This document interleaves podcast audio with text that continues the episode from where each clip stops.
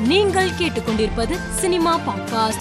பாக் insulin இயக்கத்தில் ஐஸ்வர்யா ராஜேஷ் நடித்துள்ள driver Jamuna திரைப்படம் நாளை வெளியாகும் என அறிவிக்கப்பட்ட நிலையில் தற்போது இதன் ரிலீஸ் தேதி மாற்றப்பட்டுள்ளதாகவும் விரைவில் புதிய ரிலீஸ் தேதி அறிவிக்கப்படும் எனவும் படக்குழு அறிவித்துள்ளது.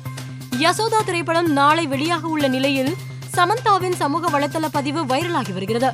அதில் ரொம்ப பதட்டமாகவும் எதிர்பார்ப்புடனும் உள்ளேன் இன்னும் ஒரு நாள் தான் என்னை போலவே என் படக்குழுவினரும் நாளை உங்கள் விமர்சனத்திற்காக காத்திருக்கிறார்கள் என்று குறிப்பிட்டுள்ளார்.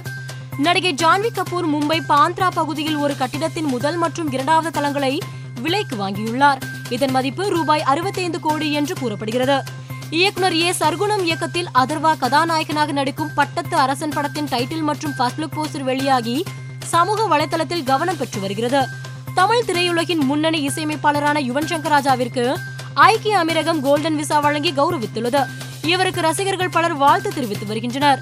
இசையமைப்பாளர் இளையராஜாவிற்கு நாளை திண்டுக்கல் காந்தி கிராம பல்கலைக்கழகத்தின் பட்டமளிப்பு விழாவில் கௌரவ டாக்டர் பட்டம் வழங்கப்பட உள்ளது. இதனை பிரதமர் நரேந்திர மோடி வழங்க உள்ளார். மேலும் செய்திகளுக்கு மாலை மலர் பாட்காஸ்டை பாருங்கள்.